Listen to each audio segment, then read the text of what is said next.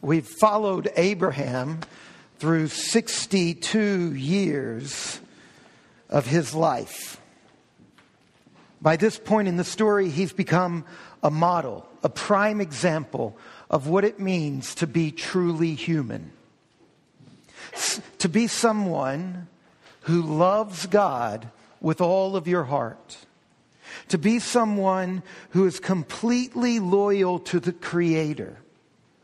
And when we look at Abraham in Genesis 22, like we did last week, this climactic moment in the life of Abraham, we see there that Abraham's entire life is centered around his love for Yahweh, the one and only God, the creator of all things. And so in our passage this morning, Genesis 23, we see some of the ways that this kind of total allegiance, this kind of being a true human, loving the Creator completely, we see some of the ways this plays out in the concrete details of life. Now, the first way this plays out that we see in this chapter is kind of surprising. Abraham's faith in God increases his pain in death. Abraham's faith in the Creator heightens his suffering when Sarah dies. Let me show you what I mean. Like I said at the beginning of our service, there has been a lot of death in the Bible up to this point. From Cain killing Abel right on through. But there has been no mention of grief in the Bible. Now, it's conspicuous in its absence because there's been plenty of mention of other strong emotions jealousy, hatred, lust, anger, but no account of grief until now. And for the first time in the Bible, we have a scene of mourning. Genesis 23 1. Sarah lived 127 years. These were the years of the life of Sarah. And Sarah died at Kiriath Arba, that is Hebron, in the land of Canaan. And Abraham went in to mourn for Sarah and to weep for her. A double statement of his mourning. If you have been with us, you remember once when God renamed Sarah and foretold of her childbirth. Abraham had laughed the Bible's first laugh. And now Sarah dies, and Abraham sheds the Bible's first tears. It's as if God's promises to Abraham to create a new future, to deal with evil, to heal creation, to overcome the barrenness that has resulted from sin. It's as if the brightness of these promises have thrown into stark relief the tyranny of death. Abraham trusts in Yahweh, the one and only God, the creator, and that this God will do what he has promised to do. He will heal. He will restore. He will make all things new. He will undo chaos. He will undo the, the, the, the, the climactic, terrible nature of sin. He will restore the world to its original purpose, which is shalom the interweaving of humans, creation, and God in a relationship of flourishing and delight. God is going to restore that. He's going to restore all of creation to a state of flourishing and fecundity of life and joy and goodness. And when He completes this work, death will have no role to play. It will not be there. It'll be swallowed up and destroyed by God's mighty rescue operation. And so when Abraham lives his life on these promises, he knows we were created for fellowship with God and not for death, not for the grave. And when you live a life walking in the promises of a renewed creation, then you see death as an anguishing defeat, an unnecessary blow, a cruel counterstrike by an enemy that's in retreat. It's a retreating army pillaging along the way. It's Hitler at the end of the war, killing unnecessarily all of those people. It's Dietrich Bonhoeffer dying in April of 1945. This is, an, this is the irony of Christian faith. Belief in God's promises heightens the pain of death. The victory of the cross intensifies our sense of death's wrongful place in this world. And faith in the resurrection of the dead sharpens our loss at the graveside.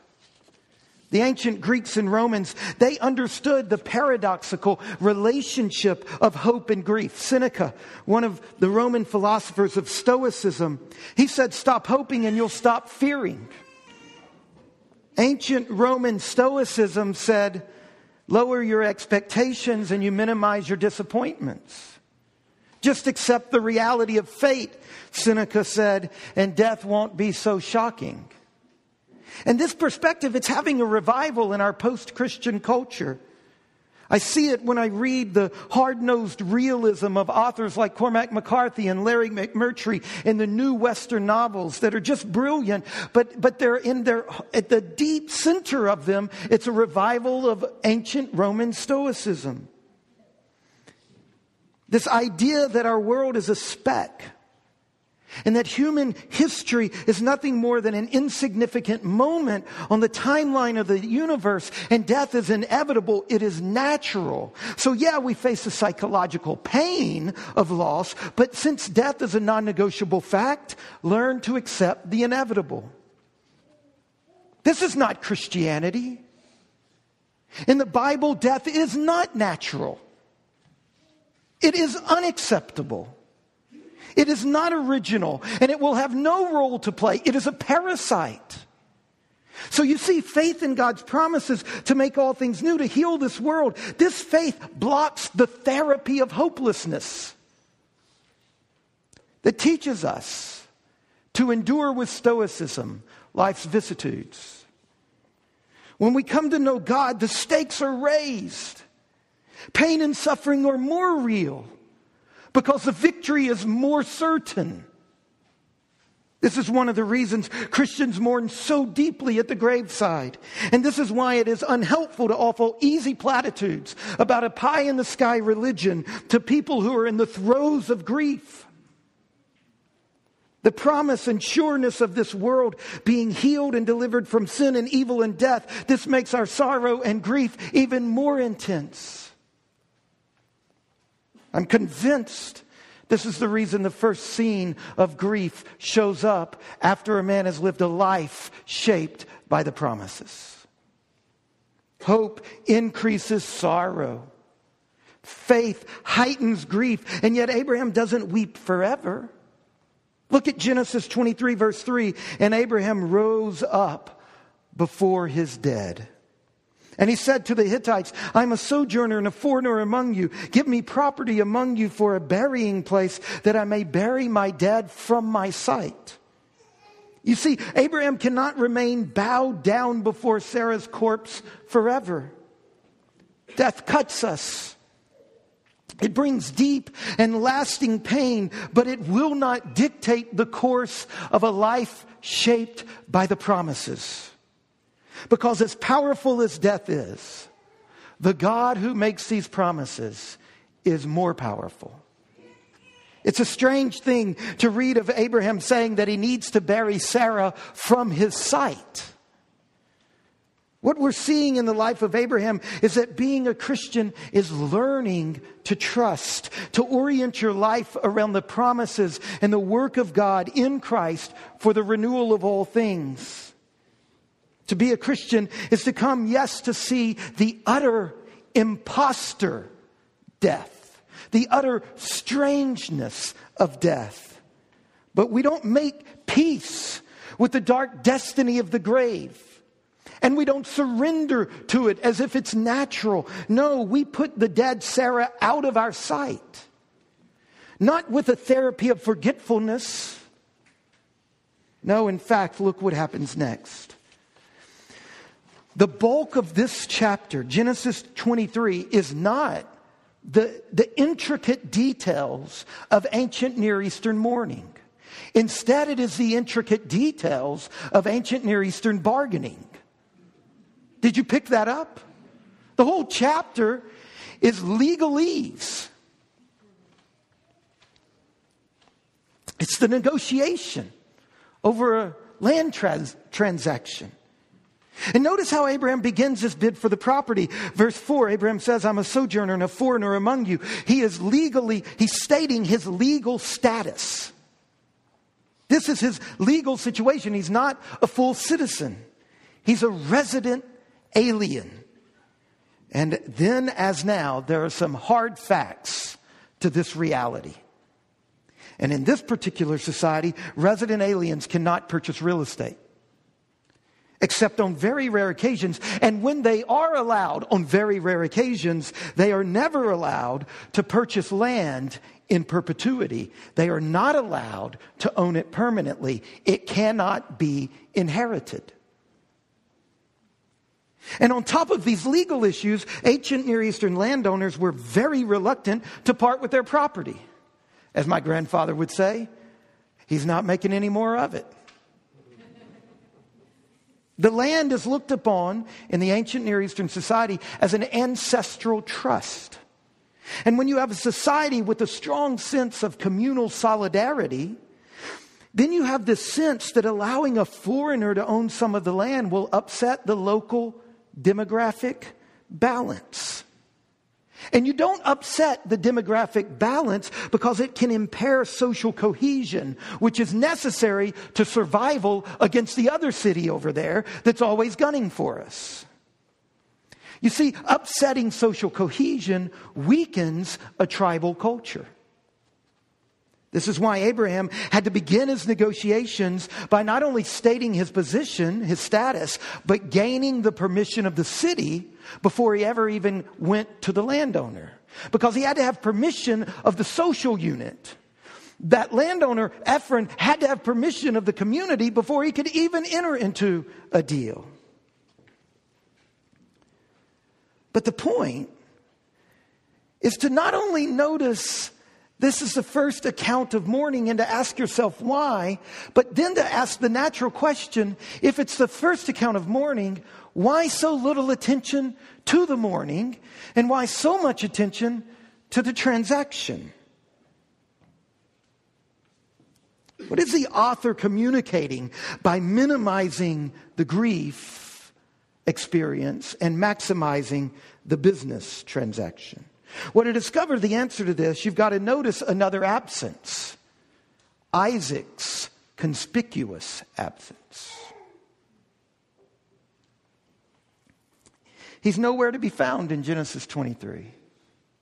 In fact, Genesis 23 is the only chapter between Genesis 21, Isaac's birth, and Genesis 28 where Isaac is not mentioned. I think what's happening is that there's been a rupture in his relationship with Abraham. Now, I don't, I, read, I wrote several versions of this sermon. The one where I show you how that happens is too long for Baptism Sunday. So if you want me to show you where in the passage there's been this rupture, it's there in the texture of the literature. Come and talk to me after the service. But let me just kind of get it out there and, and, and build the rest of this point around it. There's been some sort of rupture between Abraham and Isaac. And so uh, Abraham can't teach his son face to face anymore. From now on, he has to find a way to teach Isaac indirectly. So, this burial plot that Abraham is buying, it's not just for Sarah. It's for the family. And this is going to be something to teach Isaac how to live with the Creator. And what will this burial plot say to Isaac? When Isaac visits his mother's tomb, and when Abraham dies, and wherever Isaac is living, he comes back to this place to bury his father. And then when he himself makes arrangements to be buried there, what is happening? I, I, I think what's going on here is that Isaac is compelled to think of his history. Almost all of the important promises made to Abraham were made around this grave, the oak at Mamre. And so, what Abraham is doing is he's setting up something that will compel Isaac to think of his miraculous birth out of the barrenness of Abraham and Sarah. This place where this tomb is located, where all of the wonderful promises of God to Abraham, that through him he's going to heal and renew and remake all things. The promise of land and descendants and blessing it all happened in this place. So Abraham is anchoring Isaac to the land by permanently establishing the family burial site. He's setting up Isaac for the strong teacher called memory. If Isaac is going to continue to walk in the way of the Lord, he's got to learn to look back. He needs to let the life and deeds of Abraham and Sarah pass before his mind. And hopefully, as they do, to allow them to shape the way he lives. And this is nothing new to Christians. Biblical faith is largely a matter of memory. Memory is the taproot of the Christian life. Through memory, each generation of believers comes face to face, face to face with what it means to live and walk in holiness and in faith. Through memory, we return to the heartland of Christianity wherever we have wandered. This is how Abraham is forming Isaac in the faith. Abraham is an old man.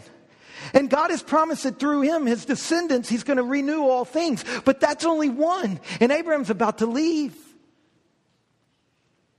And he's wondering, he's figuring, how can I shape my son, my only son, who all of this agenda will hang on when I die?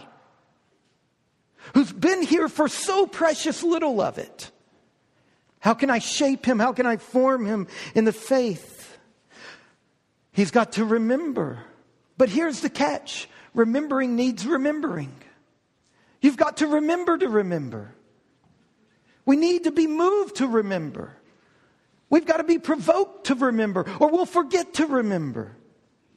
So, rituals and tangible symbols, these are the handmaidens of memories. That's what it means to be human.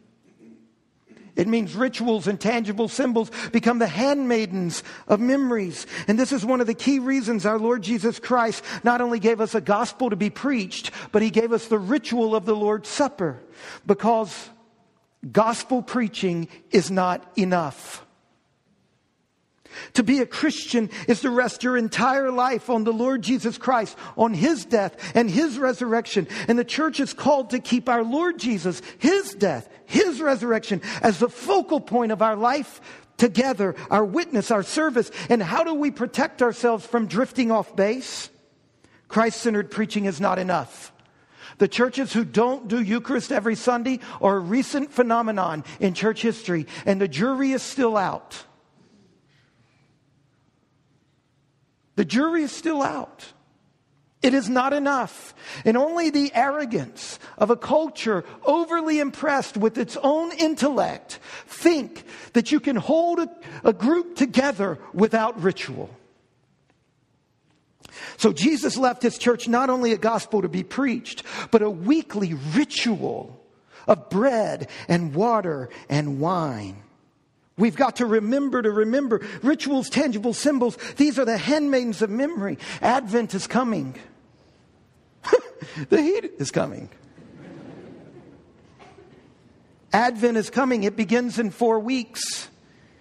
This year it starts on the last Sunday of November. I hope you'll discover some of the wonderful, creative rituals and symbols of this time of the year. We'll talk about them as a church. Ways to bring the life and deeds of our forefathers and the death and resurrection of Christ right into our homes and into our memories. Why? So that we can love the Lord our God with all of our heart and all of our soul and with all of our strength. If, if God is going to get into all the corners of your life, you've got to drive it there. So the narrator's point of view does not focus on Sarah's death, but on Abraham's firm and binding purchase of a tomb. And one reason is for the formation of Isaac, so that he can be formed. And the way of life can pass into the next generation. But there's another reason. God had promised Abraham and his descendants possession of this land. And now Abraham is living in the land, but he doesn't own any of it. He owns a well, but he doesn't own any of the land. We saw a few weeks ago his, his very kind of persnickety insistence on this well, but now it gets blown up even larger, where he's trying to get land. You see, God's promise to Abraham was all of the land. And it hasn't been fulfilled yet. And this is why, if you read closely, you'll see the key sticking point in the negotiation between Abraham and the Hittites, and then even uh, is, is not just for a tomb, but for permanent land. And then when he gets to Ephron face to face, it's not to be given it as a gift because that is highly contestable by Ephron's children if they show up on the scene and say, That's our land. No, Abraham goes through an oral culture's legal binding contract. Why? Because it's this distinction between property for a burial site and a tomb. This is what matters to Abraham. You see, God's full gift of the land lies beyond the lifetime of Abraham and Sarah. So by purchasing this little piece of it now, Abraham is living in faith. He's living in hope. Abraham and Sarah, Isaac and Rebekah, Jacob and Leah, they will all express their faith in the full inheritance by being buried in this grave. The purchase of this re- first real piece of real estate is a deposit on the future possession of the whole land. Purchasing this land, this is an expression of Abraham's faith that his descendants will inherit the entire land. This is Abraham's faith in God, that God will keep his word. And just like God, Abraham trusted God to raise Isaac from the dead. In his own wife's burial, he trusts God again. He trusts that God will give the land to his descendants. And by the way, there is only one other place in the Bible where such elaborate care is taken over the deed of a land Jeremiah 32. We're not going to turn there now, but in that passage, the interpretation of the elaborate focus is given. Here it is. For thus says the Lord of hosts, the God of Israel, houses and fields and vineyards shall again be bought in this land. Now, again, I can't go into all the details, but the point is this both Abraham and Jeremiah buy the land as a sign that the land has a future for the people of God. Psalm 37 11. The meek shall inherit the land, the earth, and delight themselves in abundant shalom, abundant flourishing, embodied, real flourishing. At the heart of the Christian faith is the firm knowledge that this is my Father's world and God will heal this world, this planet, this valley, this community, this land. And so this earth, this land has a future. And those who love King Jesus and live lives of allegiance to his kingdom, they will inherit the land when Christ returns. Jesus taught us to pray, Thy kingdom come. Where? To this land, to this earth. Thy kingdom come, thy will be done on this earth as it is. Jesus didn't teach us to pray, God, take us away from this earth. Jesus taught us to pray, God, take evil away from this earth and give this earth to us. Christianity is not the end of the world, it is the healing of the world. Are you treating this land in the way that someone would who believes this land is our land? Is your voting and eating and living reflective of someone who believes there is a future for this land and it is connected to your future? Until you know the relationship between the tree outside your window and the forgiveness of your sins, you've not yet gotten to the heart of Christianity. Christians should be at the forefront of the complex issues around ecology. The work of Alec Bowserman and Russ Coors as earth science teachers in our public schools. They are full time missionaries. Not on telling students that they can be saved, but on convincing students that this land matters and that the way we live in relation to this land matters. To learn about this earth, to learn how to live in concert with this land. This, this is at the heart of Christianity. It's at the heart of why Jesus died. And we see Abraham, after a lifetime of being shaped by God's promises, turning to the land. We need to support and encourage Russ in his desire to impact our nation's policy with regard to earth science education. This is the third point. Christianity works out in concrete acts of faith toward the renewed earth. Christianity looks to the past in memory. We look back to Jesus on the cross, and in his resurrected body, we see the first fruit of a renewed creation. And so this helps us to look forward, to orient our lives toward the new heavens and new earth. How is our community treating the land? How are you working out your faith in the concrete details of your relationship to the land? How are you banking on the fact that the meek shall inherit the earth? So from Abraham, we learn that Christian faith heightens the pain of death. Christian faith is formed through memory. And Christian faith acts in concrete ways toward the new heaven and the new earth. It's funny, and I'll close with this. Our passage this morning is focused on a burial. And in just a couple of minutes, we're going to baptize Lucas and Zach Swift. It's a funny coincidence that this is the passage we've come to in our series through the life of Abraham. It's funny because, like we heard in the passage Christine read to us, Romans chapter 6, baptism is a figure of death. We heard in Romans 6 3, all who are baptized into the Father, the Son, and the Spirit are baptized into the death of Christ. And by being ritually buried into the death of Christ in baptism, Romans 6 4 says we are guaranteed to rise from the dead like Christ did. Abraham, Abraham buried his wife Sarah in faith.